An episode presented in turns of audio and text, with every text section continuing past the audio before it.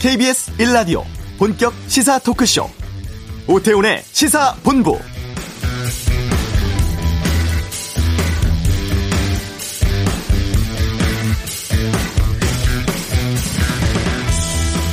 미국 대선 결과 나오기 직전입니다만 상황은 매우 혼란스럽습니다. 조 바이든 민주당 대선 후보가 오늘 아침 연설에서 선거 결과에 대해 낙관적이다. 개표 끝나면 승자가 될 것이라며 지지자들 향해서 인내심 갖고 지켜봐달라고 당부했습니다. 문제는 트럼프 대통령인데요. 백악관에서 기자회견을 열었는데 대선 개표 결과 믿지 못하겠다면서 승복하지 않겠다고 했습니다. 민주당의 승리를 훔치려 하고 있고 자신이 큰 표차로 이겼지만 불법적인 표에 사기당하고 있다고 했죠. 그러면서 미국은 최고의 법원 시스템을 가지고 있다. 진실은 밝혀질 것이라며 이번 대선 결과를 연방 대법원까지 끌고 갈 것을 시사했습니다. 당분간 미국 혼란은 계속될 것으로 보입니다. 오태훈의 시사본부 코로나19 관련해서 새로운 사회적 거리두기 체계가 내일부터 적용됩니다. 이슈에서 챙겨봐야 할 내용 알려드리겠습니다. 한 주 동안의 주요 스포츠 소식 최동호의 관전 포인트에서 정리해드리고 2부 와치도 법무부와 검찰 관련한 언론 보도 문제 살펴보고 영업정지 6개월 내려진 종편 MBN에 대한 의견 듣겠습니다. 금요 초대석 펭귄 박사로 불리는 동물 행동학자가 있습니다. 극지연구소 이원영 선임연구원과 함께하겠습니다. 오태훈의 시사본부 지금 시작합니다.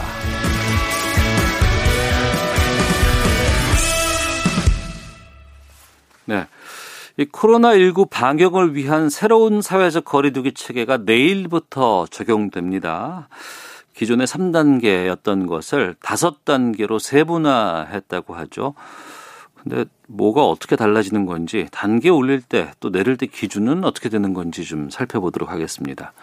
조금 전 11시에 그 코로나19 브리핑 진, 직접 진행을 하셨습니다. 중앙사고수습본부의 손영래 전략기획반장 연결해서 좀 여쭤보도록 하겠습니다. 안녕하십니까? 예, 안녕하십니까? 예, 계속 고생 많으시네요. 예, 아닙니다. 아, 예.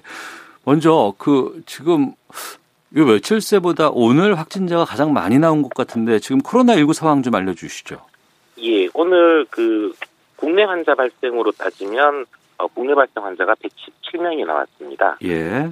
예, 수도권에서는 72명, 음. 그다음에 이제 비수도권 지역은 지금 충남 천안 쪽 환자들이 좀 증가하고 있고 어 그- 그런 부분들 때문에 한 45명 정도 이렇게 나왔습니다. 네. 지금 100명대 오르내리면서 계속 나오고 있잖아요.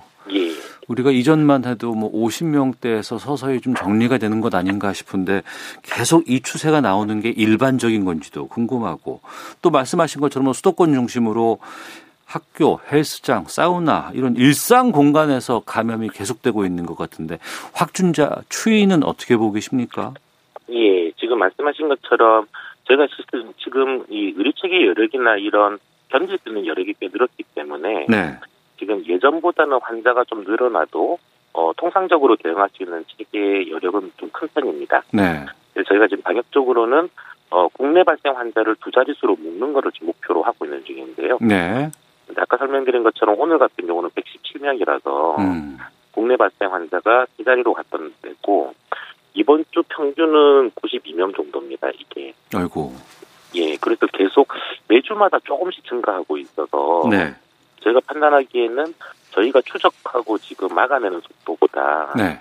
이 번지는 속도가 약간 더 빠르다라고 지금 보고 있는 중입니다. 어. 그래서 현재로서 수도권은 한 70여 명 수준, 예. 그 외 권역들은 사실 한 5명 이내들입니다. 그 외 지역들은. 어. 그렇게 해서 지금 걱정은 수도권의 증가 추이가 지금 좀 걱정스러운 상황이고요. 예.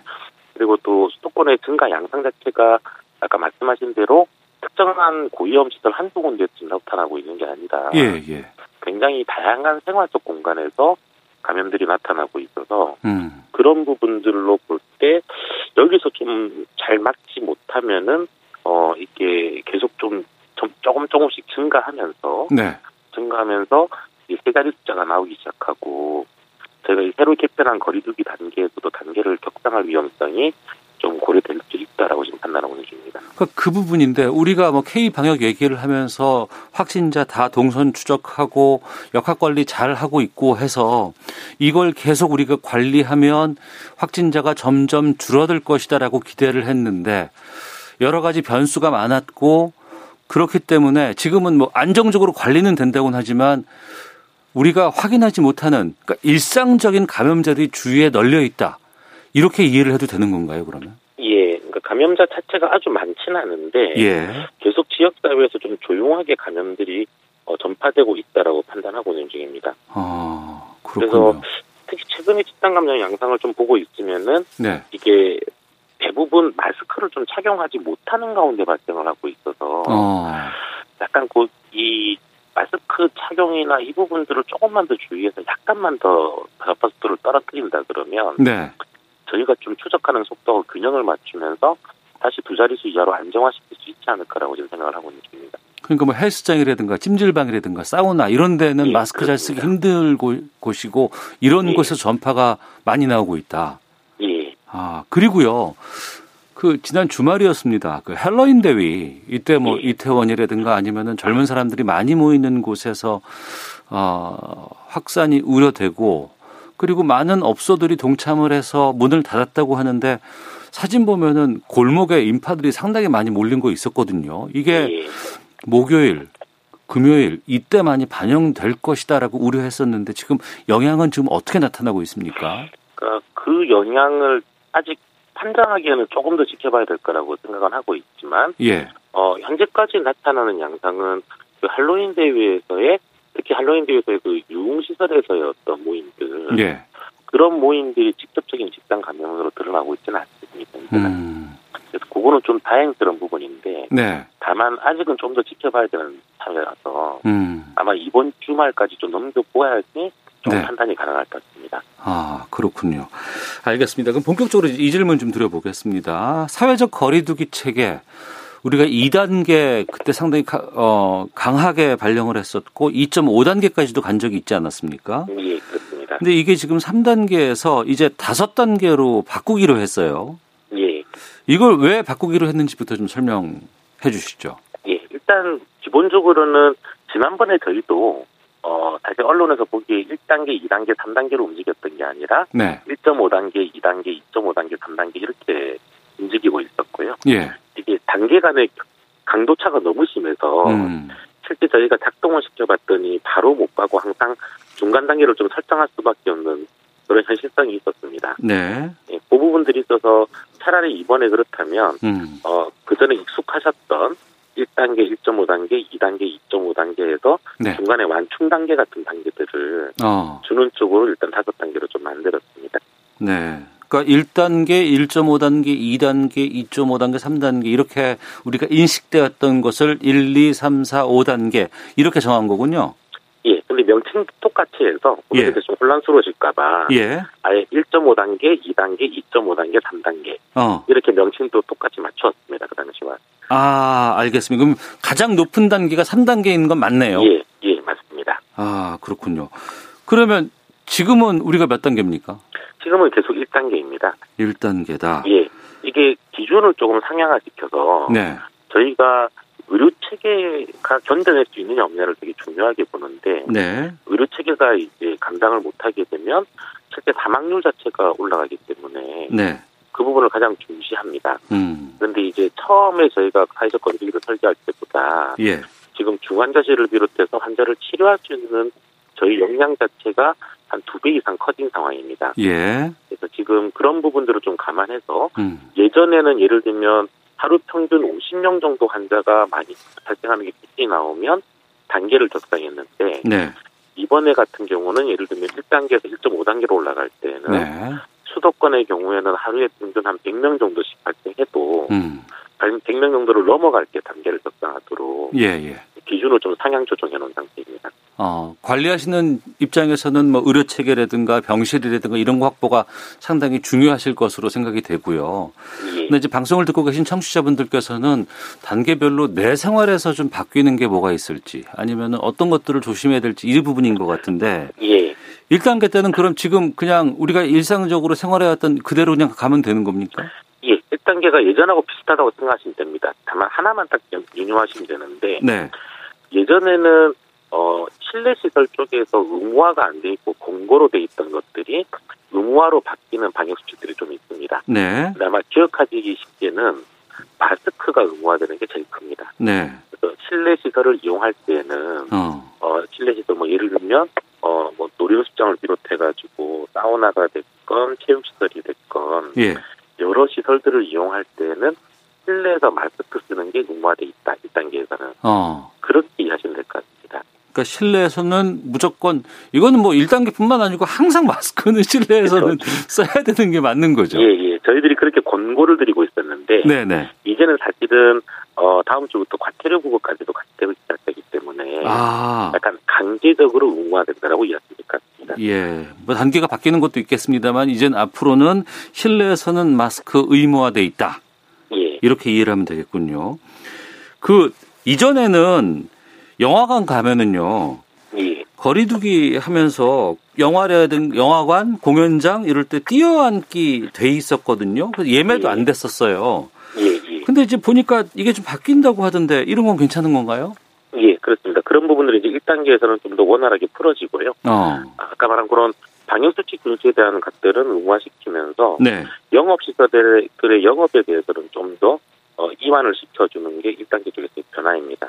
아, 그러니까 뭔가 사업장이라든가 이런 곳에다가 정부에서 강제하고 당신들이 이걸 지켜야 됩니다라는 부분들은 조금 좀 낮, 낮춰주고 다만 개개인이 마스크 쓰고 방역 관리 철저하는 것에 대해서는 좀 수준을 높였다 이렇게 이해를 하면 되겠군요. 예, 그렇습니다. 알겠습니다. 그러면 1.5단계는 어떻게 달라지는 겁니까? 어, 아마 1.5단계가 되면 지금 말씀하신 그런 좌석 띄우기 같은 것들 네.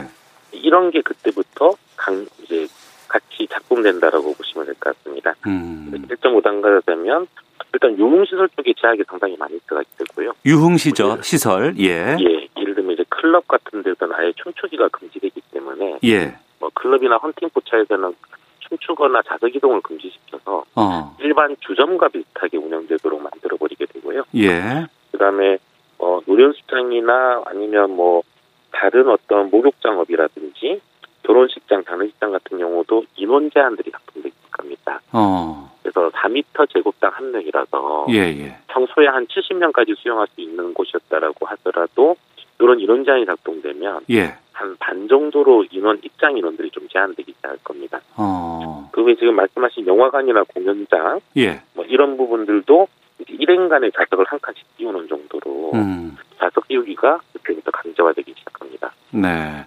그래서 1.5단계는 시설들을 저희가 문을 닫게 하진 않지만 네. 그 시설들에 들어가는 인원이 줄어들게 하고 음. 혹은 한 칸씩 띄우게끔 만들어서 네. 이제 여러 가지 이용하시는 시설들에서 밀집도가 많이 줄어들게끔 그렇게 운영됩니다. 그러면 2단계는 문을 닫는 곳이 생긴다는 뜻이네요. 예, 2단계부터는 사실은 저희가 2단계부터 그 이후 단계는 예. 어, 어떻게 보면 굉장히 급격하게 환자들이 증가하고 있는 추이를 따라가기 때문에 네. 어, 국민들께서 사실 이 2단계부터를 아주 세세하게 아실 필요는 없다고 생각은 드는데 어. 단계의 특성을 좀 설명드리면 예, 예. 2단계쯤 되면은 어, 이게 지역에서는 상당히 큰 유행이 발생한 겁니다. 어. 그렇기 때문에 해당 지역에서는 100명 이상 모임이 아예 금지돼버리고 네, 네. 그다음에 유흥시설 같은 시설들은 아예 문을 못 열게 됩니다. 음. 그다음에 식당 같은 경우도 밤 9시 이후로는 탁석에서 드실 수는 없고 포장 배달만 허용되고 어. 예전에 하셨듯이 카페 같은 경우도 아예 하루 종일 테이크아웃만 되는 쪽으로 네, 네. 그런 어떤 이 이용 제한들이 이 단계에서는 좀 진행되게 됩니다. 그러면 우리가 지난번에 경험을 했던 상당히 고강도의 거리두기 이게 2단계네요. 예, 수도권에서 했었던 그 경험들이 한 2단계 정도로 보시면 될 것 같습니다.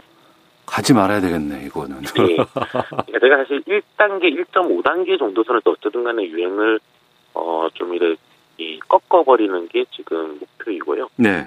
2단계 이후부터는 실제로는 여러 피해들이 좀 발생하는 조치들이 계속 강구되기 때문에 네. 초기에 좀 이 억제하는 것이 중요하다고 판단하고 있습니다. 네. 그러면 2.5단계, 3단계 여기는 우리가 아직 경험해 본 적이 없는 없을 없을 것 같은데요. 예. 2.5단계는 전국적으로 하루에 한 500명 이상이 꾸준히 발생하는 단계입니다. 그러니까 전국적으로 유행이 굉장히 크게 번지고 있는 단계이고 예, 예. 이 2.5단계에서는 50명 이상 모임들이 다 금지됐고 어. 그다음에 어 대부분의 영업시설들을 저녁 9시 이후에 문을 못 열게 합니다. 예. 이게 뭐 오락실이라든지 멀티방, 체육시설, 영화관, 공연장, 목욕장업 이런 모든 시설들이 대부분 9시 이후에 못 열게 하고 어. 그 외에 좀 어, 어, 위험하다 싶은 시설들, 노년시장이라든지 방문 판매 업소라든지 유흥시설 같은 것들은 다 문을 닫게 하고 어. 하는 굉장히 좀 고강도의 조치들이 예. 시행됩니다. 그래서 정리하면은 50명 이상은 50명 이상 모임이 안 되면서 음. 일단 2.5단계부터는 50명 이상이 모임이 안 되면서 어지간한 서비스 시설들이 저녁 9시 이후로 영업이 안 되고 네. 일부 시설들은 아예 문을 닫게 되는 음. 그런 상황으로 생각이 될 것 같습니다. 네. 그러면 지금 아무래도 수도권에서 확진자가 많이 나오고 있고 예, 또 앞서서도 충남, 천안 이 지역에서도 지금 확진자가 나오는 게 좀 심상치 않다라고 말씀하셨어요. 예. 그러면 지금 다 1단계인데 1단계에서 1.5단계로 상향되는 지점은 어떤 기준이 있을까요? 이게 1.5단계 같은 경우는 지역별로 작동을 시킵니다. 네. 그래서 수도권의 경우에는 하루 평균 환자 수가 100명을 계속 넘어가기 시작하면 음. 제가 1.5단계로 접근하는 걸 검토하게 됩니다. 그러면 지금 시점이 지금 거의 그 1.5단계로 넘어가기 직전의 수준이네요. 수도권의 경우에는 지금 지난 1주간 평균이 한 70명 정도였습니다. 아. 하루에 70명 정도라서 예. 지금 수도권의 경우에는 아직은 좀 여유가 있는 상황인데 예. 다만 걱정은 아까 말씀드린 것처럼 꾸준히 일주일마다 어, 5명, 10명씩 좀 증가하고 있는 상황이라서 예, 예. 이런 증가 추이가 계속 유지된다 그러면 어. 저희가 어, 이 100명을 초과하는 순간이 한 2, 3주 뒤에 올 수 있다라고 지금 걱정하고 있는 중입니다. 네. 우리가 10월 초부터 이제 1단계 생활로 해왔잖아요. 예. 그러면서 이제 회식도 그동안 좀 아, 못했던 것들 좀 하게 되고 그럴 또 수도 있죠. 예. 어, 야구장도 좀 가게 되고 아무래도 그동안 만나지 못했던 만남들 하고 있어요. 예. 근데 그러다 보니까 어 마치 그냥 일상으로 돌아간 것 같다는 생각이 들어서 근데 예. 지금 보니까 유럽이 지금 그런 상황이라고 하지 않습니까? 일상으로 예. 돌아가는 것처럼 풀어놨더니 다시 또 재확산이 막 되고 있다고 하는데 우리도 예. 그럴 우려가 좀 있을까요? 어, 그게 좀 고민스러운 부분입니다. 네, 사실은 이 코로나19라고 하는 게 아주 장기화될 것으로 보이기 때문에 네, 네, 적어도 내년 상반기 또는 내년 말까지 계속 될 거라고 보고 있으니까 음, 결국 이제 각국의 방역 당국이 고민하고 있는 것도 장기화되는 이 코로나19와 어떻게 공존할 것이냐 네, 이렇게 장기화되는 상황에서 모든 시설을 갖다 문을 닫는다든지 어, 아니면 영업을 제한하고 사람들에게 밖에 나가지 못하게끔 하는 것 자체가 거의 불가능하니까요. 예, 지금 예. 어떻게 보면 그런 상황에서 가급적 최대한 일상생활을 좀 보장하면서도 방역적으로 어떻게 그걸 관리해낼 거냐 예, 하는 게 이제 세계적인 숙제입니다. 어, 근데 이제 다만 유럽과 우리를 좀 비교해 보면 예, 예, 저희가 지금 여러 가지 시설들의 이용이나 국민들의 활동에 있어서의 자유성은 되게 확대시켜 놓은 상태이지만 그렇죠, 예, 이제 국민들께서 방역 수칙을 생활 전반에서 지켜주시고 음, 뭐 마스크를 쓴다든지 손 소독제를 잘 쓰신다든지 네, 그리고 좀 위험 행동들을 회피하는 어떤 그런 어, 국민들의 실천 자체는 유럽보다 훨씬 월등히 높습니다. 음, 그러니까 이런 부분을 통해서 예를 들면 지금 유럽의 경우에는 감염 재생산 기수라 그래서 한 명의 감염자가 다른 사람들을 감염시키는 그 재생산 기수가 네, 거의 3, 4, 어떨 땐 6, 7까지도 올라가는데 음, 지금 우리나라는 동일한 사회 환경이지만 지금 현재 한 1.1 정도 수준, 네, 1에서 1.1 정도 수준을 지켜내고 있는 중이거든요. 예, 그러니까 이제 이런 걸 통해서 저희가 생활 속에서의 국민들의 방역 관리가 활성화되면 음, 이렇게 좀 그 코로나와 계속 공존할 수 있는 국민들이 최대한 좀 어, 자율성을 가지고 일상생활을 회복하실 수 있는 상태를 만들 수 있을 거라고 지금 판단하고 있는 중입니다. 네, 그게 생활 방역이고 지금 이 사회적 거리두기 체계도 그런 개념으로 좀 설계를 하고 있는 중이고요. 음, 다만 이제 아까 말씀드린 것처럼 약간 지금 전파 속도가 조금 더 빠릅니다. 네, 네, 그래서 조금만 더 줄일 수 있다 그러면 어, 지금 할값 이 감염 재생산 지수가 한 1.1 정도가 나오는데 예, 이걸 한 0.1만 줄일 수 있다 그러면 이제 1 이하로만 맞출 수 있다 그러면 어, 현재보다 올라가지 않고 어, 어, 정체되거나 떨어지지 할 겁니다. 예. 그래서 이 약간만 더 올리는 게 어떤 걸까를 지금 계속 고민 중이고 어.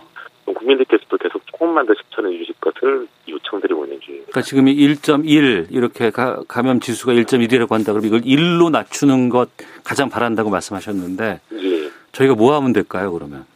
어, 지금 굉장히 잘해주고 계신 거고요. 예. 국민들께서 다른 날에 아까 제가 뭐 5, 6까지도 나오는데 이게 네. 이게 1.1 정도까지 낮추는 것 자체가 세계적으로 가장 잘해주시고 있는 모습 중에 하나이고요. 네. 다만 아까 말씀드린 것처럼 최근의 집단 감염 사례는 보면 공통적인 특성들이 있습니다. 네. 그러니까 사우나나 아니면 콜센터나 음. 아니면 악기를 훈련받는 악기 학원이라든지 이런 공간들에서 아, 거기 마스크 못 쓰잖아요. 예 네. 마스크를 안 쓴 상태에서 어. 못 쓴 상태에서 밀폐된 실내에서 뭔가 이 침방울이 나오는 활동을 좀 많이 한 경우 예. 지금 이 경우가 공통적으로 최근의 감염 사례들입니다. 어. 그러니까 이제 이런 활동을 할 수 있는 여지를 좀 줄여주시거나 예. 마스크를 쓸 수 있는 상황이면 써주시던가요. 어. 그러니까 사우나 같은 경우도 탕 안에 들어갈 때는 당연히 마스크를 못 쓰지만 예. 지금 감염되는 경로를 보면 탕 밖으로 나와서 아마 휴게실 내지는 어. 다리실에서 이렇게 예, 예, 예. 뭘 좀 드시면서 어. 서로 얘기를 얘기할 하는 때. 가운데 어. 예, 감염되는 경우들이 나오고 있어서 알겠습니다. 그런 데서 마스크를 좀 쓰실 거를 좀 부탁드립니다. 알겠습니다. 저희 시사본부도 당분간은 뭐 저도 그렇고 출연자도 그렇고 계속해서 마스크 쓰면서 좀 진행을 해야겠습니다. 자, 예, 감사합니다. 예, 오늘 말씀 잘 들었습니다. 고맙습니다. 예, 고맙습니다. 네, 중앙사고수습본부 손영래 전략기획반장과 함께했습니다. 이 시각 교통 상황 살펴보고 헤드라인 뉴스 듣고 오겠습니다. 교통정보센터 공인혜 리포터입니다.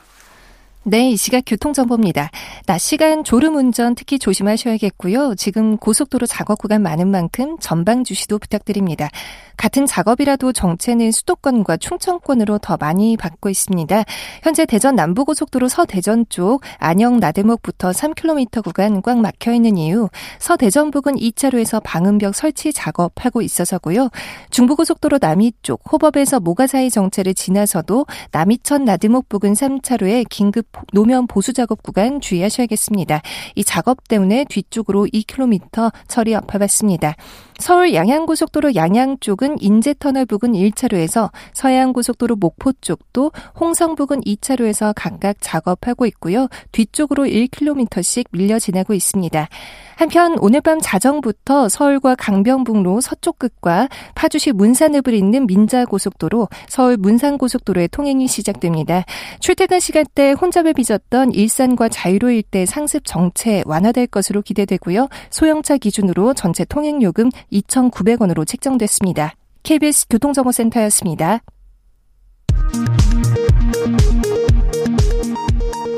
미국 대선 개표와 관련해 도널드 트럼프 대통령이 불복 소송을 공언한 가운데 캠프 측이 낸 소송은 잇따라 기각되고 있습니다. 미시간주와 조지아주에서 제기한 개표 중단 청구가 기각됐습니다. 이인영 통일부 장관은 북한이 미국 차기 행정부의 의중을 탐색하기 위해 한반도의 인위적인 긴장을 고조시킨다면 이는 결코 바람직한 선택이 아니라며 한반도 평화 프로세스를 흔들림 없이 지속하겠다고 밝혔습니다. 드루킹 일당의 댓글 조작의 공모한 혐의 등으로 재판에 남겨진 김경수 경남도지사의 항소심 판결이 오늘 선고됩니다. 전국 초등학교 돌봄 전담사 절반 가량이 8시간 전일제 근무 형태로의 전환 등을 요구하며 오늘 하루 파업에 들어갔습니다. 교육당국은 관리직 교원 등을 활용해 돌봄 공백을 메우고 있습니다. 검찰이 월상원전 1호기 경제적 조작 의혹과 관련해 경주 한수원 본사에 대해 이틀째 압수수색을 벌이고 있습니다. 지금까지 헤드라인 뉴스 정한나였습니다.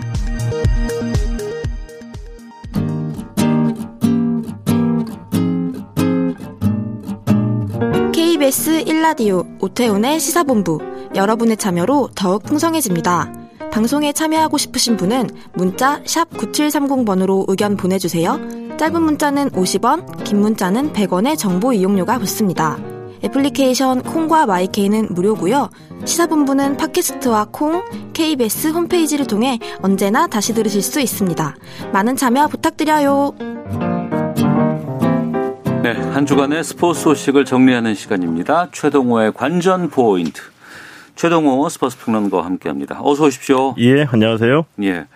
그 어느 때보다도 올해 두산은 좀 힘든 한 해를 보냈었습니다. 예.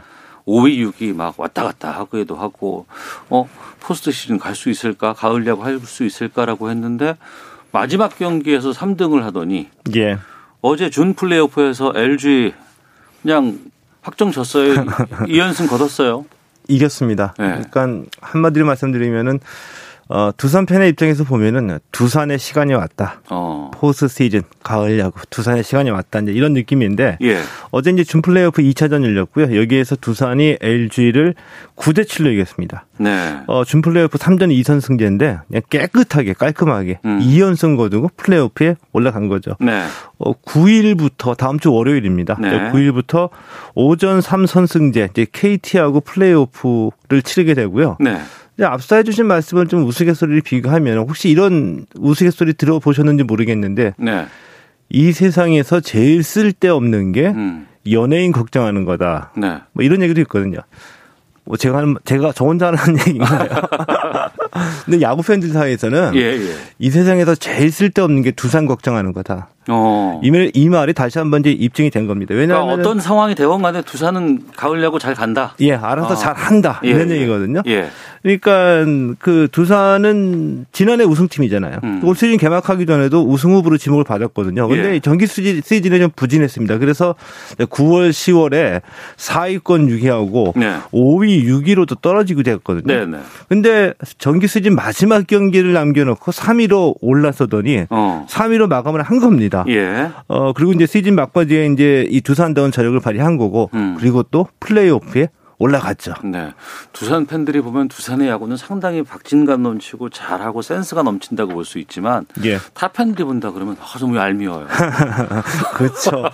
그 특히 이제 얄미운 감이 들 때는 수비 그러니까. 그 안, 중요한 경기에서 안타 같은 예, 타구인데 예. 그걸 예. 잡아내는 이런 좀 예. 섬세한 야구가 굉장히 어. 강하죠. 그 어제도 LG가 막 막판까지 쫓아가는데 마지막에 또 뒤집는 거 봤을 때는 그 LG 팬도 얼마나 얄미웠겠어요 또. 어 그렇죠. 그러니까 LG 지난 주에 이제 화제가 된 사진 중에 하나가 예, 예.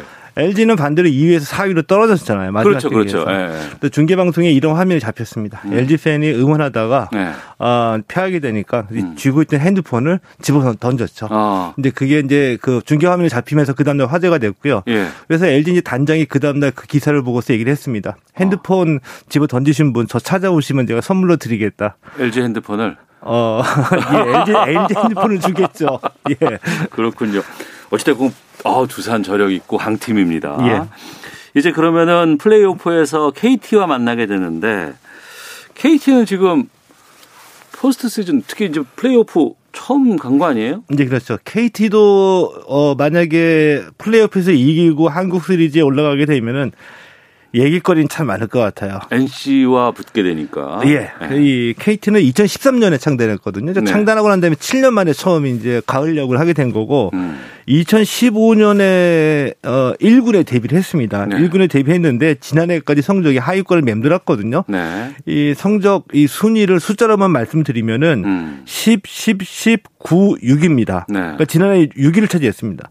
근데 지난해 6위 팀이었는데 올해 갑자기 2위로 껑충 올라가서 예. 플레이오프에 어, 직행하게 된 거죠. 음. 그럼 이렇게 급상승한 뭐 특별한 이유 아니면 뭐가 있을까요? 어, 이유가 있겠죠. 네. 이유, 여러 가지 이유가 있는데 가장 핵심적으로 압축해서 말씀을 드리면 네. 아, KT가 올해 2위를 차지할 수 있었던 원동력은 소형준, 강백호, 로하스입니다. 이 세 선수. 어, 강백호 로하스는 뭐 뉴스에서 많이 그쵸. 좀 나왔었는데 소영준 선수는 왜요? 소영준 선수는 올해 가장 그 유력한 신인왕 후보이거든요. 예. 19살이고요. 올해 데뷔한 선수인데 어. 어, 데뷔하자마자 정규 시즌에서 13승 올리면서 어, 잘했네. 데뷔하자마자 그냥 KBO 리그의 특급 선수로 예. 자리매김을 한 거죠. 어. 또 이 타선에서는 강백호 로하트 선수가 이제 막강한 파워를 가시하고 있는데 네. 이 강백호 선수는 타율 3할 3리를 기록했고요. 음. 홈런 23개이고 로하트 선수는 홈런 47개로 홈런 1위입니다. 47개. 야, 아, 대단하네요. 어, 근데 이 좀 재밌는 게 있어요. 이 강백호 선수는 2018년에 그 신일왕 출신이거든요. 예, 예, 예. 근데 예전에 그 류현종, 양현종 또 이 김강현 선수가 등장했을 때에 음. 향후 한국 야구 10년을 짊어질 선수다 음. 이런 얘기를 하기도 했었었는데 네. 최근에 이- 예, 최근에 또 KBO 리그에서 한 시대를 풍미할 신인들이 계속 등장했죠. 어. 이정우 선수 예, 예. 그리고 그 뒤를 이어서 강백호 선수 음. 또 그 뒤를 이어서 올해 소형준 선수가 등장한 건데 예. 음. 이 세 명 중에 두 명 소형준 강백호 선수가 KT 유니폼을 입게 됐고요. 그래서 KT의 팀 창단 후 첫 포스트 시즌 진출을 이끈 거죠. 알겠습니다. 어찌됐건 간에 두산 또 KT NC 팬들은 가을 야구 계속 하셔서 좋을 것 같아요. 부럽습니다. 혹시 LG 팬? 아니요, 아니요. 저는 뭐라고 말씀 안 드리겠습니다.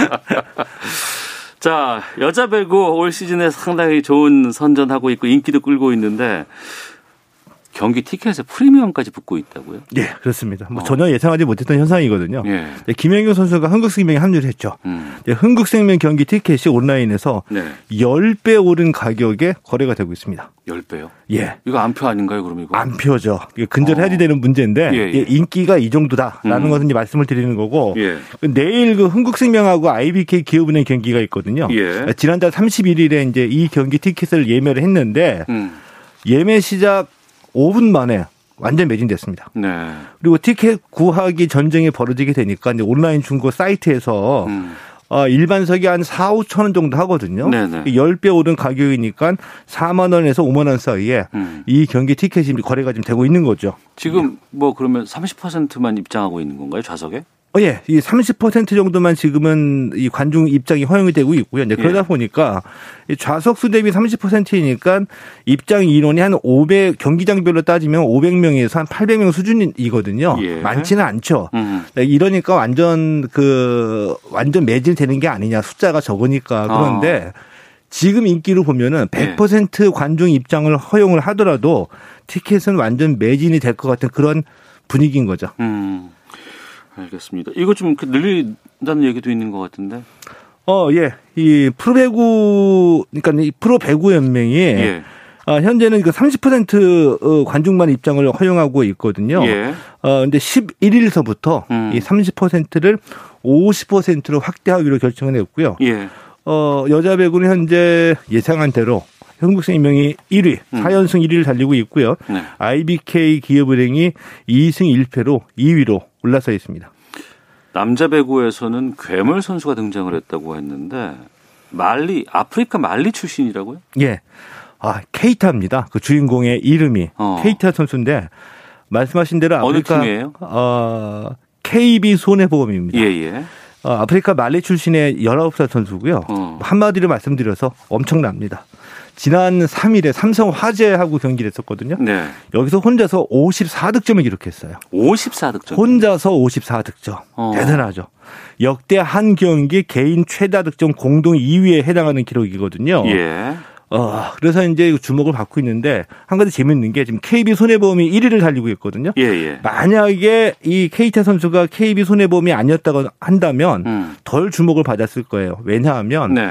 KB 손해보험이 만년 하위권 팀입니다. 아. 네. 그러니까 케이타 선수 한 명의 등장으로 만년 하위권 팀이 지금 어, 선두를 달리고 있고요. 음. 4연승 거두면서 이 꼴찌 팀을 이렇게 끌어올리다 보니까 팀도 그렇고 케이타 선수도 더 주목을 받게 되는 거죠. 예. 이 선수 왜 이렇게 잘해요? 신장이 2m 6cm인데 아이고. 그 제자리에서 뛰는 서던트 점프 있죠. 네, 네. 이 서던트 점프가 77.5cm가 되고요. 음. 달려오면서 점프해가지고 스- 스- 스파이크를 때리면 네. 손 높이까지 더해서 이 타점이 372cm가 달합니다.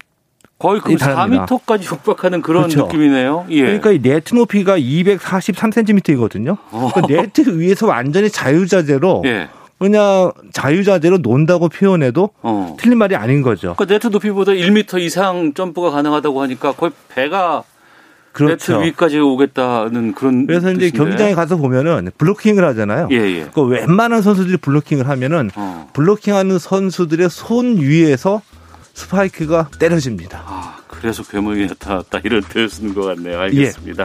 자, 최동호 스포츠 평론가와 함께했습니다. 고맙습니다. 예, 고맙습니다. 예.